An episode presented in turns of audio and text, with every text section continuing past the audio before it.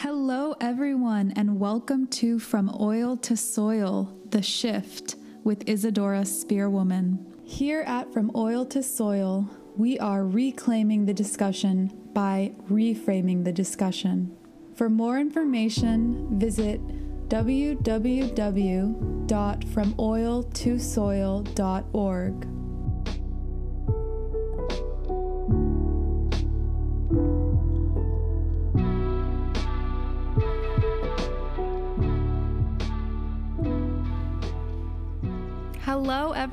everyone, and welcome to episode 10 of From Oil to Soil The Shift. I am your host, Isadora Spearwoman. Joining us today is Larissa Johnson, who for the last 15 years has dedicated her life to working with and for communities helping people create sustainable, walkable, bikeable, healthy neighborhoods that cultivate and invigorate the community's livelihood. Prior to receiving her MPA in Environmental Science and Policy from Columbia University's School of International and Public Affairs, she worked predominantly in the field of nutrition, physical activity, and chronic disease prevention. What she gleaned through her work is that the environment is at the center of literally everything we do in life. Without clean air to breathe, how do we stay healthy and combat preventative illnesses? Without clean water, how do we grow nutritious, locally produced food? And without green spaces, how do we learn to play and enjoy the outdoors again the way it was intended? She is a huge proponent of working smarter, not harder, and is a leader within the climate and energy savings movement in Maryland. You can find out more about her by visiting her work website www.montgomeryenergyconnection.org. For today's episode, we focused on a number of project drawdown solutions that all have to do with energy savings in the home. So, we specifically looked at LED lights, solar, water savings, and smart thermostats.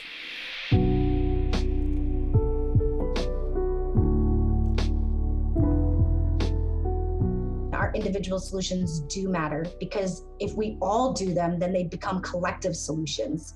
But it all starts with the individual. And so, making those switches with LEDs and water usage and you know and all those other little things that people get annoyed about. But like know that you, every every single action that you do as an individual matters. It matters so much because if we don't do it who else is going to do it? And how do we get there if we don't start with that that first step?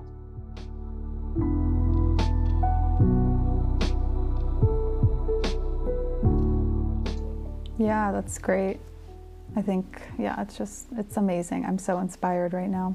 Do you want to talk about the smart thermostats now, since that is so high in the percentage of energy use? Yeah. yes, I always tell people uh, mind your thermostat. Um, that's the number one thing. Like I said, over 50% of our electricity usage goes to heating and cooling our home. So it depends on where you're living in the country, it depends on the time of year. But regardless of any of those things, there are standards in the world of where your thermostat should be set. So in the winter, your thermostat should be set at 68 degrees, and in the summer, 78 degrees. Now, the rule of thumb is the closer the closer you can get your thermostat to the temperature outside, the less money you're going to be paying because the differentiation between inside and outside is smaller.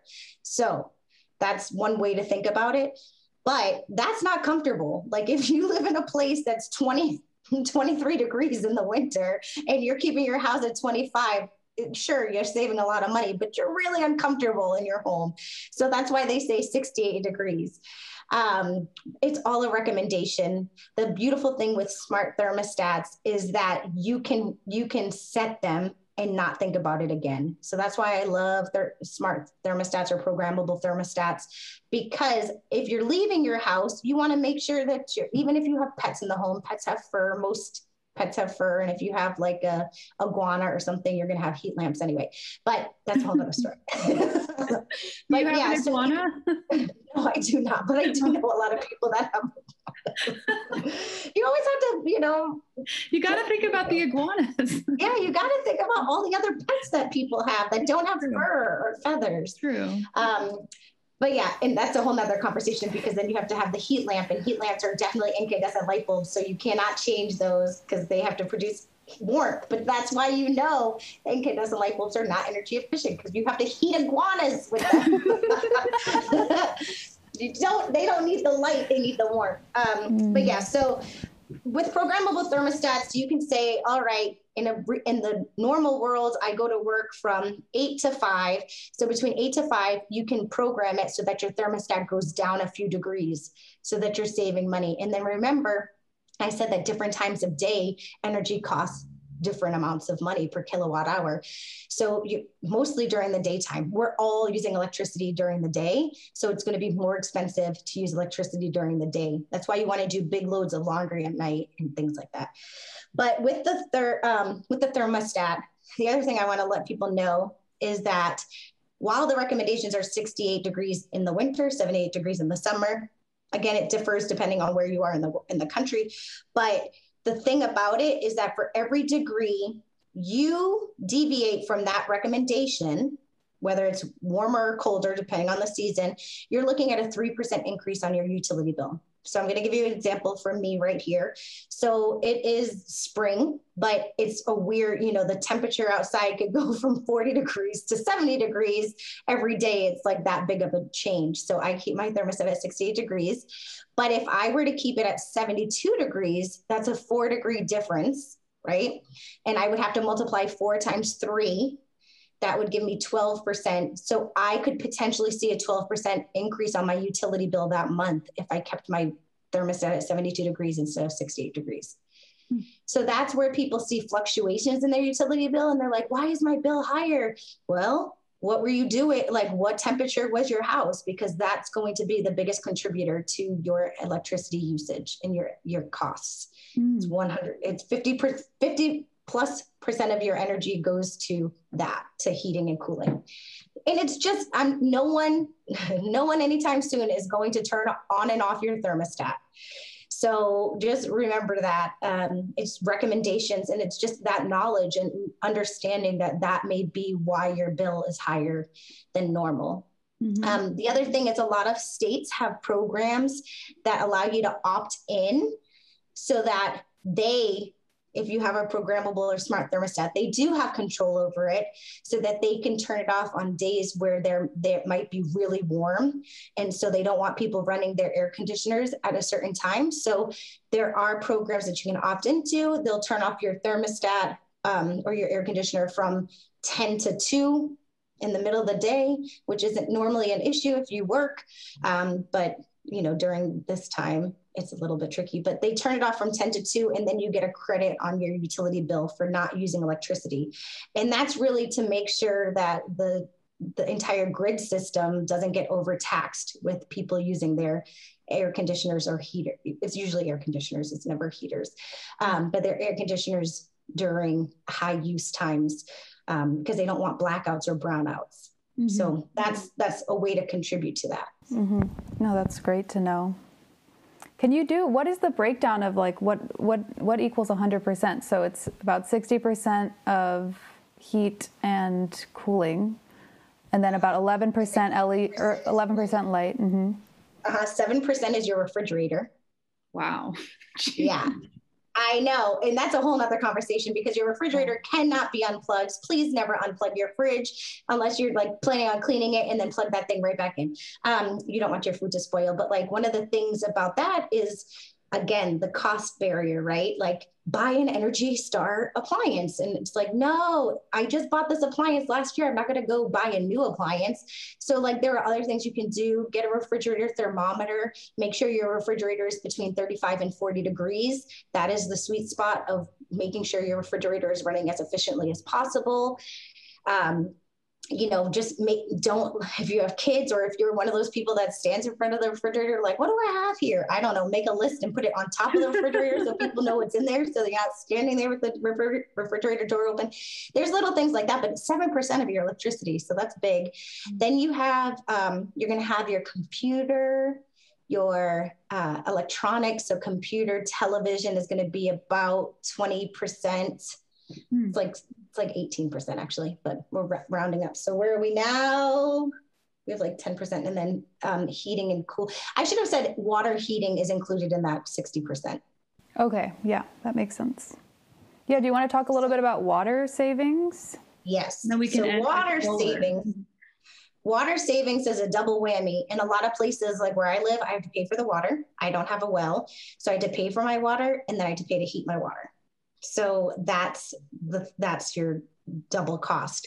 So anytime you can use less water, and I know you are in California, and I literally just read this morning that um, Arizona and Nevada may have to have a they're well they're having a drought right now, so they may have to have a mandate put in place on how much water is being used.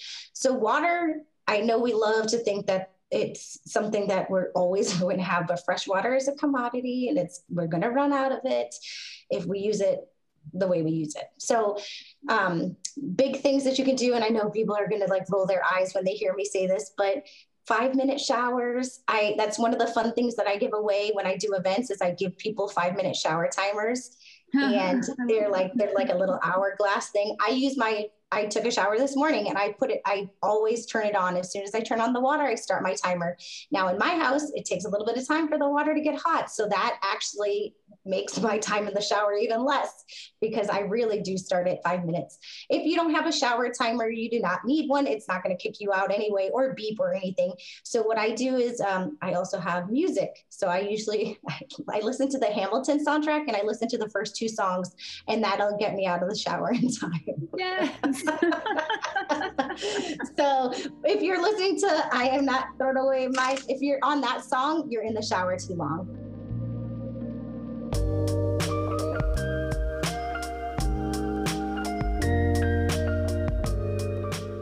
Um, and yeah, so that's another fun thing you could do. Baths are good, especially with kids that take a long time in the shower. So if your kids are still at the age where you can get them to take baths, take baths because the amount of water in a traditional bathtub is the same amount of water that's being used in a five minute shower.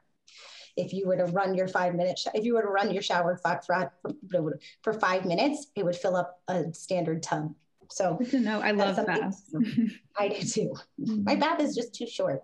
Um, but yeah, and then switching to high efficiency shower heads, super important. There's a program, the Environmental Protection Agency has a program called WaterSense, and there's this cute little logo that's like just a little water droplet. So you can look for items that have that WaterSense label on them and that's going to mean it's more water um, high efficiency and high efficiency does not mean low pressure because a lot of people are like, well, I don't want it to be low pressure. If you have good pressure, if you have good water pressure in your house, you're going to still have good water pressure. It's just that the holes of the shower head are a little bit smaller so that it's putting out less water per minute. Still same pressure. I, I have a high efficiency shower head. So same pressure. So don't worry about that. Mm-hmm. The other thing is, and this is old school, this is what I'm saying, there are still solutions that don't cost anything, but I would highly recommend in getting a toilet tank bank. So it's the equivalent of the old school brick in your tower, um, in your toilet console. What's this part? The top part uh-huh. of your toilet. Uh-huh. You know what I'm talking about. Um, where the water actually fills up. If you put, if back in the day, and I know a lot of people are like, oh yeah, my grandma had that or my mom had that. You would put a brick in there, and especially in like California, Arizona, Nevada, you don't want, you don't need to flush a whole, a whole toilet worth of water like limit how much water there is toilet tank banks you can get them online they you fill them up with water and then they float in the tank why did I forget? It's called the tank. They just float in the tank. And so they're going to displace water so that you're not using as much water every time you flush your toilet. Mm. And of mm. course, the old adage if it's yellow, let it mellow. Yes. If it's brown, yes, push it down. Yes, exactly. but yeah, those are those are the big things. Um, the other things too, and of course, I would always recommend just switching to a native garden if you can wherever you are or you know switching to something that's like doesn't take a lot of water to keep your yard looking beautiful. I would recommend that. But if you are going to water your lawn make sure you're doing it in the cool parts of the day So that's another thing that people need to know because of um, evaporation and transpiration. Like there's a lot of reasons, but cool times of day, that's another water saving measure um, that people often overlook. And then, of course, you're spending money to water your garden in the middle of the don't do that. Don't have your sprinklers go off in the middle of the day. Um, but yeah, so those are the those are the big water saving. Uh, oh, and then of course, wash your clothes in cold water, and that's true for hot for um sorry for whites, colored clothes and dark clothes. That's how I separate my clothes in my house. I don't know how other people do it, but back in the day, there was this um this belief that you had to wash your whites specifically in hot water, and that's because it the detergent wouldn't activate without hot water, but all detergents on the market now all activate with cold water. So you don't have to worry about the temperature. But mm. cold water, you're not paying to heat that water. So wash with cold water as much as possible. Wow. This is so helpful. You, this I just appreciate your knowledge. This is so helpful for everyone, and we're all going to need to know this information. So it's and wonderful. I tried, like, of course, I, you know, like the other day, I ran my dishwasher in the daytime because it was just, it was disgusting. And I was like, I cannot, I cannot wait till the evening, you know, like, and I was like, and I don't, you know, when you run it in the evening, then the next morning you have to empty your dishwasher. And sometimes you're like, I don't want to do that this morning. So. I was like, I'm just going to run it right now. And, mm-hmm. you know, I, I do that sometimes, but if you can start incorporating these suggestions, these solutions into your everyday life, like it just makes it so much easier, honestly. And you're going to see savings, you're going to see cost savings for sure.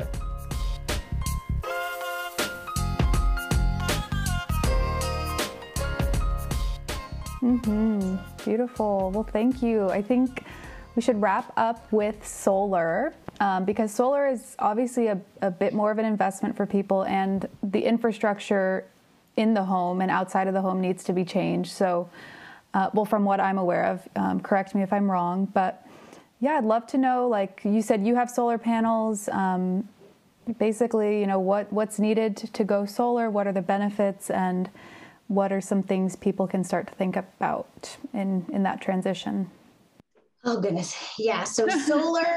Uh, solar is amazing because um, as i mentioned before like when we were talking about the thermostat and why utility companies will ask you not to use electricity during certain times of the day when it's like warm out. The thing about that is we're all connected through grid systems. And of course, depending on where you are in the country, it'll determine what grid you're connected to. But here in Maryland, we're connected to a grid system called PJM. Back in the day, it stood for Pennsylvania, Jersey, Maryland. Now there are 11 states that are all sharing electrons. So if something were to happen in Pennsylvania, it could impact me here in Maryland. Or if something happens in Maryland, it could impact someone all the way in Illinois because we're connected to them through our grid system. So so that alone if you just think about if people were more connected to electricity i am connected to 11 different states. So how we're using electricity is impacting 11 different states worth of people. My county alone has 1.1 million people. So if you think about all the people that are connected to the same grid system it'll blow your mind. But that said when you have solar panels on your own roof the electrons are going to your house first so you're not only getting clean energy or re- renewable energy, energy from the sun, you're getting it first. And then the excess in most states goes to the grid and helps the grid system. Now, the reason why it works that way is because at night the sun is not out. So my solar panels are not producing electricity, but I still am using electricity. So I'm using electricity from the grid. So it's like a, you know, a little back and forth that's happening. Um, I always, you know, there are some states where you can actually get a switch put in so that you could turn your electricity off from the grid. Not every state has that ability. There's also battery storage, which is up and coming, but it still is very costly it's very expensive so if you don't have the ability i don't have the ability to have a storage unit yet um, but i'm using the grid as my storage so that's it's amazing. Now, the solar tax credits, there's a federal solar tax credit. It's called the investment tax credit or ITC. And it allows you to deduct 26% of the cost of installing a solar energy system from your federal taxes. That is in place until 2022, so until next year. And then 2023, it goes down to 22%. And then by 2024, it's gone. So that's like, that can save you about $9,000 on a system. Uh, your system is going to differ depending on how big your house is, how much electricity you're using, how many people are in your home. There's all these other factors that you have to consider. But if you have the ability to look into it, look into it for sure. Um, the other thing I will tell you is that there are resources. There's so many resources available to help you along the way. One of the things that I absolutely love is a nonprofit organization called Solar United Neighbors. They are now in, I think, 11 or 15 states. So look up Solar United Neighbors and they may be in your state. If they are in your state, they are a nonprofit organization. Their entire mission is to help people put solar panels on their roofs.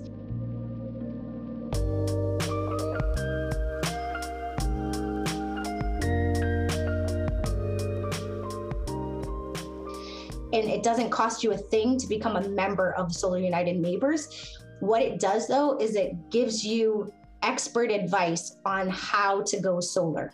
And a lot of a lot of um, what Solar United Neighbors does is brings residents together to create something called solar co-ops.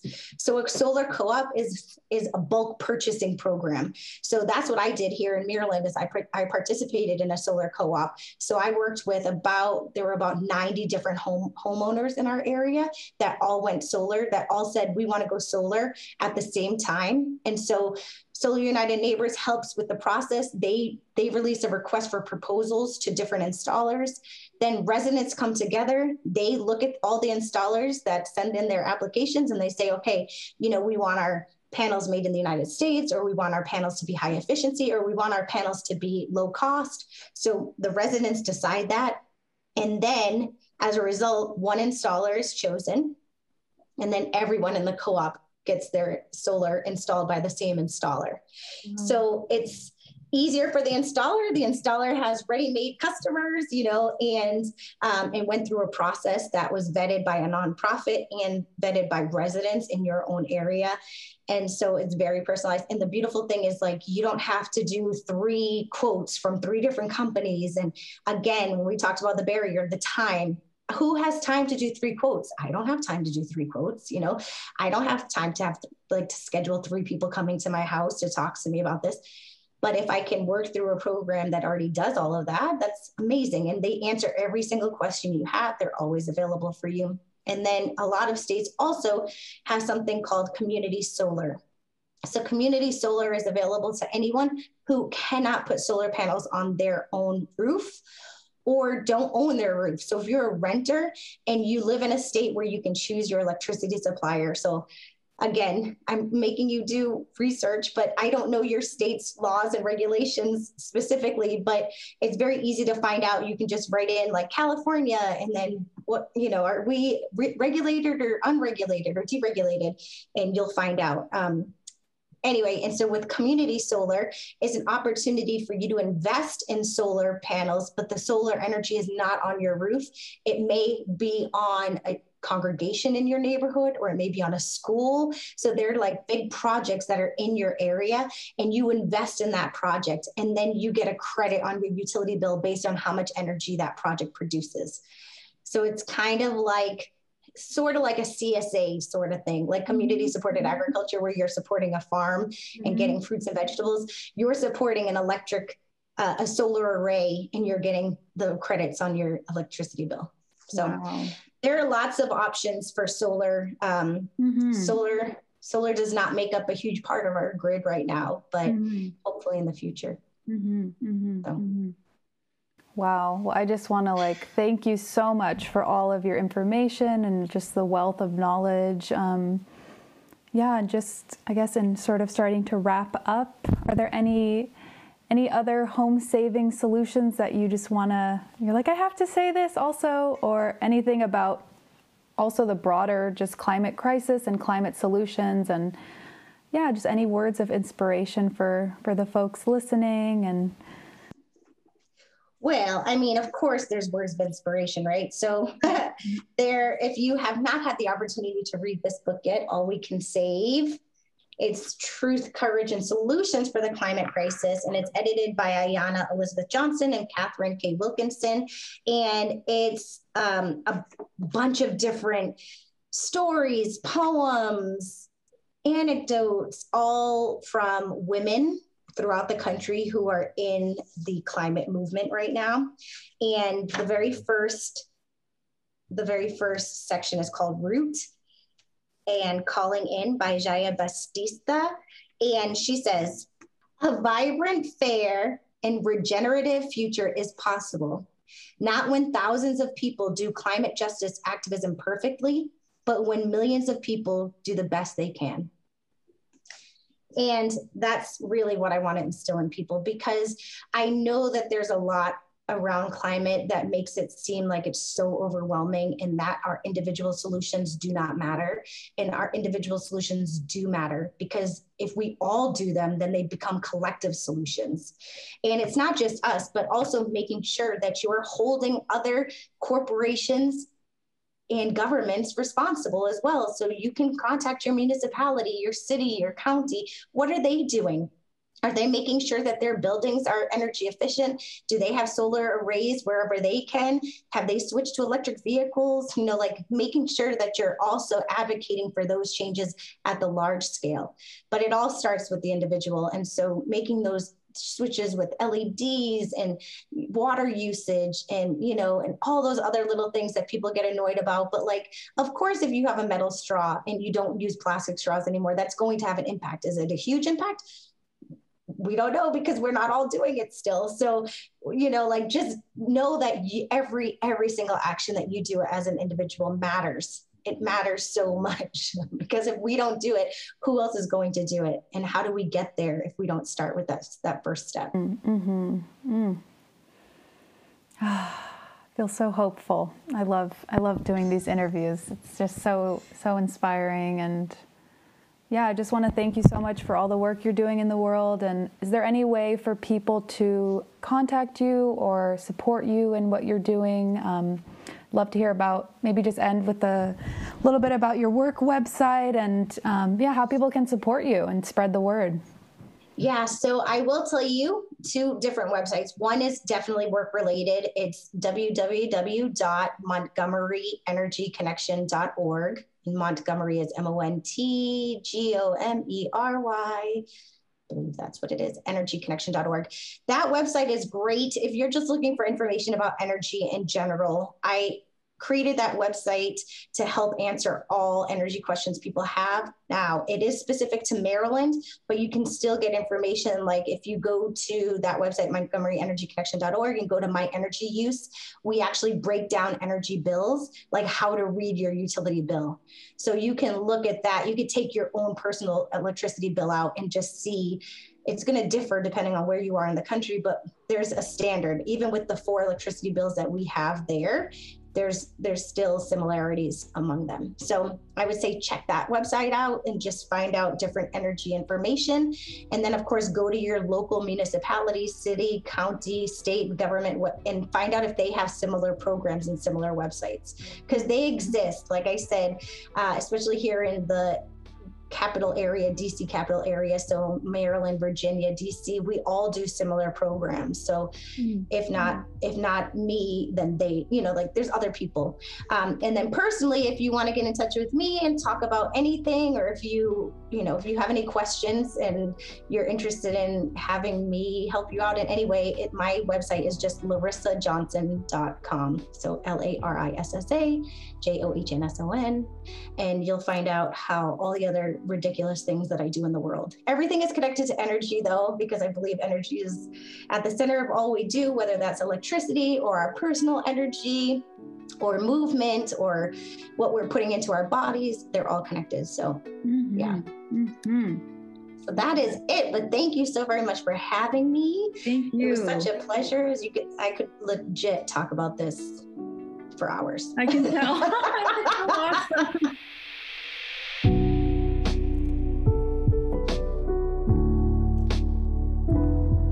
Thank you so much for tuning into this week's episode. For more information, visit www.FromOilToSoil.org. From Oil to Soil The Shift is a crowd funded initiative made possible by donations from individuals. The work we do is entirely voluntary. It is an offering of the heart for the earth. The following tracks were used as background music in this episode Sanctuary and Paraloon by Arrowhead and by Dream Heaven. Audio production by Eamon Durkin. We hope you enjoyed. Don't forget to subscribe and share with your friends and family.